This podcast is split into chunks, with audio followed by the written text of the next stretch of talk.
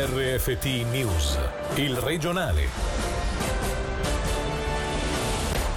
Quasi 100 persone contagiate in due case per anziani a Maggia e Castel San Pietro, 7 gli ospiti deceduti. Rapina di Molinazzo di Monteggio, condannati a poco meno di 5 anni di carcere i tre imputati. Test rapidi sì, ma Berna ci dica quali sono più affidabili. Le vacanze fatele a chilometro zero, ognuno faccia la sua parte. Così il dottor Garzoni qui su Radio Ticino. Buonasera dalla redazione. Due case per anziani, quasi 100 contagiati. Le strutture toccate si trovano a Castel San Pietro e Maggia. Sette gli ospiti deceduti in quest'ultima. Per i dettagli, Angelo Chiello. Le strutture toccate sono la Donguanella di Castel San Pietro e di Maggia. Ad essere contagiati 44 tra gli ospiti e 45 fra i collaboratori. Nella casa di Maggia inoltre sono sette gli ospiti deceduti, ultra novantenni e con diverse patologie preesistenti. A specificare quanto successo la direzione stessa degli istituti che ha voluto chiarire quanto aveva aveva già comunicato in precedenza il DSS. Il primo caso positivo accertato inoltre è stato quello di un ultracentenario nel frattempo guarito. I due focolai non sono correlati tra loro e la terza struttura Donguanella che si trova a Tesserete non è stata toccata.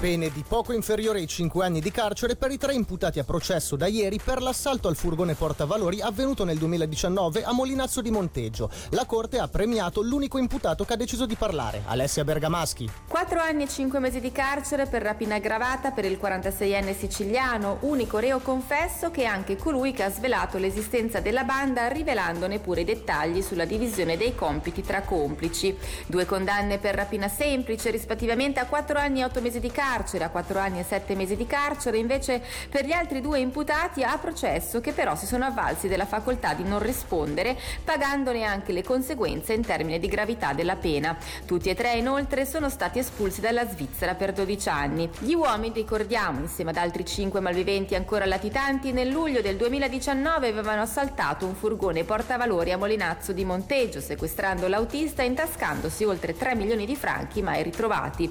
L'accusa aveva chiesto pena pene fino a 5 anni di carcere. Ognuno faccia la sua parte cercando di non ammalarsi e di non contagiare gli altri. Vacanze sì, ma in Ticino. Sarà un lungo inverno. È quanto dichiarato sulle nostre frequenze dal dottor Cristian Garzoni. L'esperto in malattie infettive sui test rapidi inoltre ha fatto capire che servono indicazioni più chiare dal Consiglio federale su quali siano attendibili e quali no. Sentiamolo in un passaggio in diretta al Margen Chiello Show. Oggi i rischi per quanto riguarda dove vado in vacanza ci sono e sono alti un po' dappertutto. Sappiamo che c'è qualche cantone con un po' meno casi del Ticino, ci sono cantoni con molto più casi del Ticino. I paesi all'esterno c'è chi ha già messo un lockdown. Queste vacanze autunnali sono delle vacanze da sfruttare per riposarci, per cercare di non pensare troppo a questo Covid, cercare di prendere aria fresca, ossigeno, ma possiamo benissimo farle restando in Ticino senza andare a rischiare di ammalarci, senza rischiare di finire in un posto che poi viene messo in lockdown, le vacanze a chilometro zero, non c'è bisogno di andare lontano e non prendiamo rischi inutili. Arriveranno dei test rapidi, è una specie di tampone, ma il vantaggio è che il risultato non arriva dopo un giorno, dai 15 ai 30 minuti si legge il risultato. Ne stanno arrivando sul mercato di buona e di cattiva qualità. Stiamo aspettando le decisioni federali per sapere quali sono quelli di buona qualità. La seconda cosa è che sono un po' meno precisi del tampone, quello classico. Può dire che è negativo, ma in realtà io il virus ce l'ho lo stesso, fino a quando non è ben chiaro in quali tipi di persone fa senso farlo e soprattutto non è chiaro chi li può fare e con che marca di test, io invito la popolazione a non cambiare strategia ma a fare quello che ha fatto fino adesso.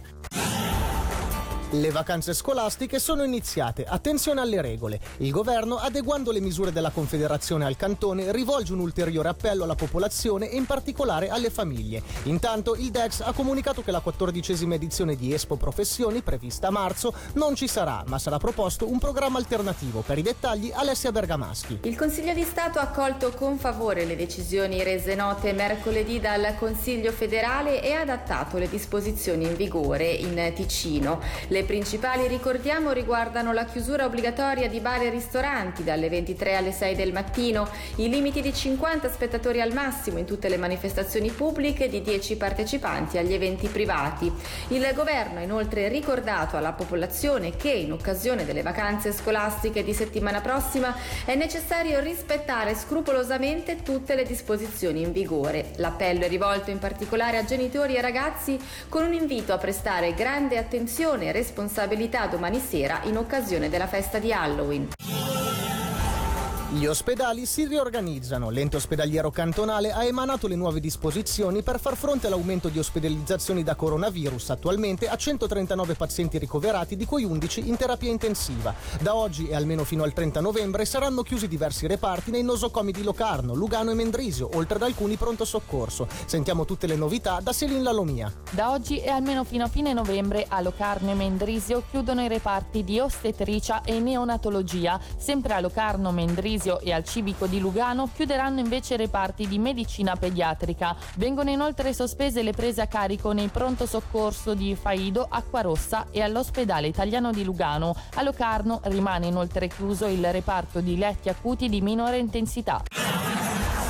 Una terapia non farmacologica per le persone affette da demenza. Si è conclusa una sperimentazione di tre anni in 26 case per anzianiti cinesi che ha avuto un esito estremamente positivo. Molti benefici si sono riscontrati sia sui pazienti che sul personale curante e i rapporti reciproci fra di loro, come spiega la psicologa e psicoterapeuta Rita Pezzati. Nello specifico abbiamo testato una modalità dell'efficacia della terapia della bambola empatica sulle difficoltà, sui disturbi del comportamento, quindi agitazione aggressività, apatia, malessere che le persone affette da demenza in fase media avanzata possono presentare. Quello che abbiamo visto è che gli operatori sono felicissimi dei risultati, la bambola ha molto diminuito i disturbi del comportamento, ha molto diminuito lo stress dei curanti che davanti a queste situazioni dove vorrebbero aiutare la persona ma è difficile, evidentemente sentono uno stress salire e c'è un aspetto fondamentale che l'utilizzo della bambola empatica dentro il modello preciso che noi proponiamo, quindi con una metodologia, valutazioni, misurazioni, è che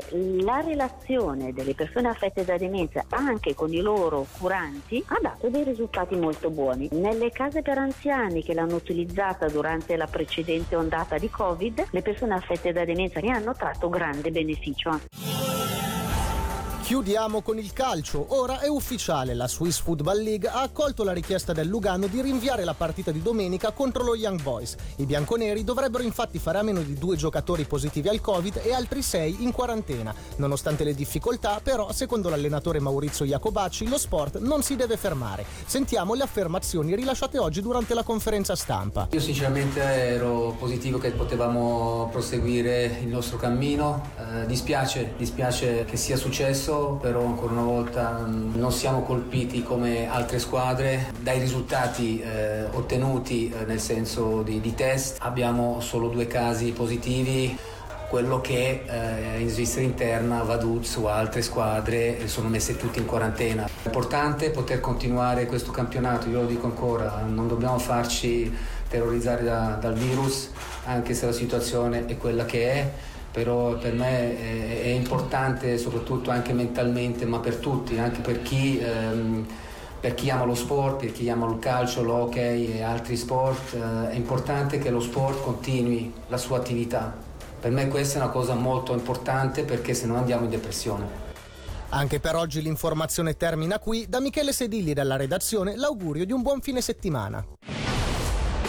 Il regionale di RFT, il podcast su www.radioticino.com.